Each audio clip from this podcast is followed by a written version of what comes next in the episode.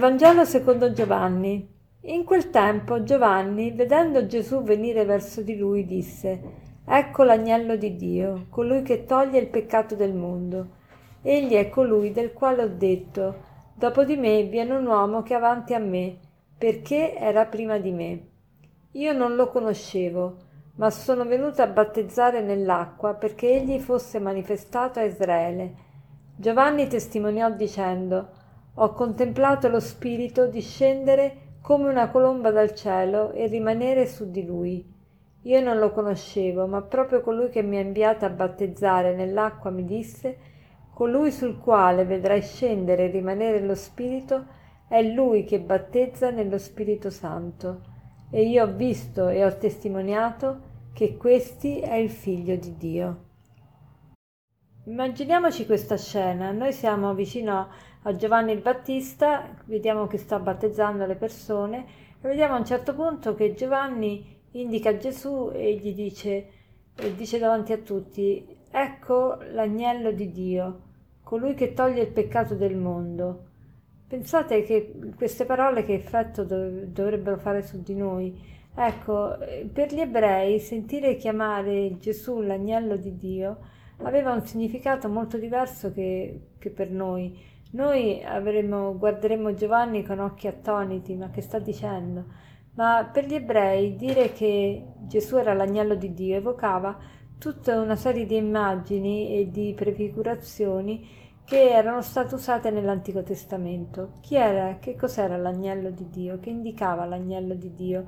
L'agnello, l'agnello per gli ebrei era un animale sacrificale e particolarmente era ricordato nel libro dell'Esodo come l'animale, il sacrificio di questo animale, il cui sangue aveva risparmiato la vita degli israeliti, perché noi sappiamo che al tempo delle piaghe d'Egitto, la decima piaga d'Egitto era la morte dei primogeniti degli egiziani. E però l'angelo distruttore, quando vedeva sugli stipiti delle porte il sangue dell'agnello, risparmiava quelle case che avevano appunto agli stipiti questo sangue, a indicare proprio che il sangue dell'agnello era, colui, era quel sangue che eh, risparmiava la vita dei primogeniti degli israeliti. Allora dire che Gesù è l'agnello di Dio e, e poi aggiunge anche colui che toglie il peccato del mondo, faceva capire agli ebrei la portata di chi era Gesù. Gesù è il nuovo Salvatore, il liberatore, il liberatore da una schiavitù ben più grande, ben più è ben più profonda di quella della schiavitù d'Egitto, perché è la schiavitù del peccato e in ultima istanza la schiavitù dalla morte. Quindi Dio ci libera dal peccato e dalla morte. Allora quando Giovanni indica ecco l'agnello di Dio, ecco colui che toglie il peccato del mondo, ci indica che Gesù è veramente il nostro Salvatore.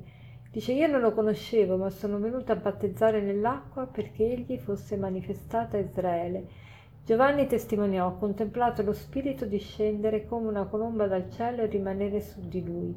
Rimanere su di lui. Quindi lo Spirito Santo ha inondato Gesù.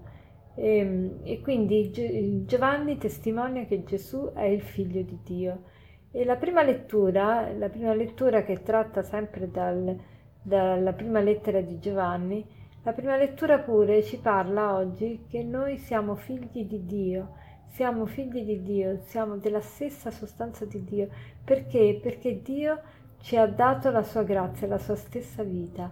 Pensate, questo è l'aforisma finale che vi vorrei lasciare, pensate che c'è più differenza tra un uomo e il resto del creato che tra un Dio e l'uomo in grazia, perché Dio e l'uomo in grazia hanno stesso, la stessa vita, la vita divina Invece l'uomo e il resto del creato hanno due vite completamente diverse perché l'animale e, o il vegetale, il minerale o gli esseri inanimati hanno soltanto l'essere.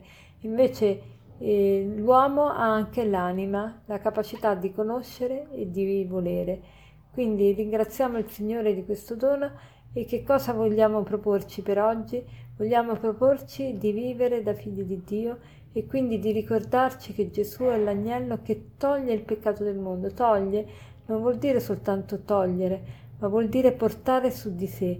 Gesù è, è l'agnello di Dio che ha portato su di sé il peccato del mondo. Allora, se, se per eh, Natale non abbiamo ancora fatto la confessione per prepararci bene al Natale, facciamola adesso, facciamola oggi, una buona confessione, ricordandoci che Gesù è colui che toglie il peccato del mondo, colui che porta su di sé il peccato del mondo e ci libera, ci libera dal peccato e dalla morte. Ripeto l'aforisma di prima, c'è maggiore differenza tra un uomo e il resto del creato che tra Dio e un uomo in grazia.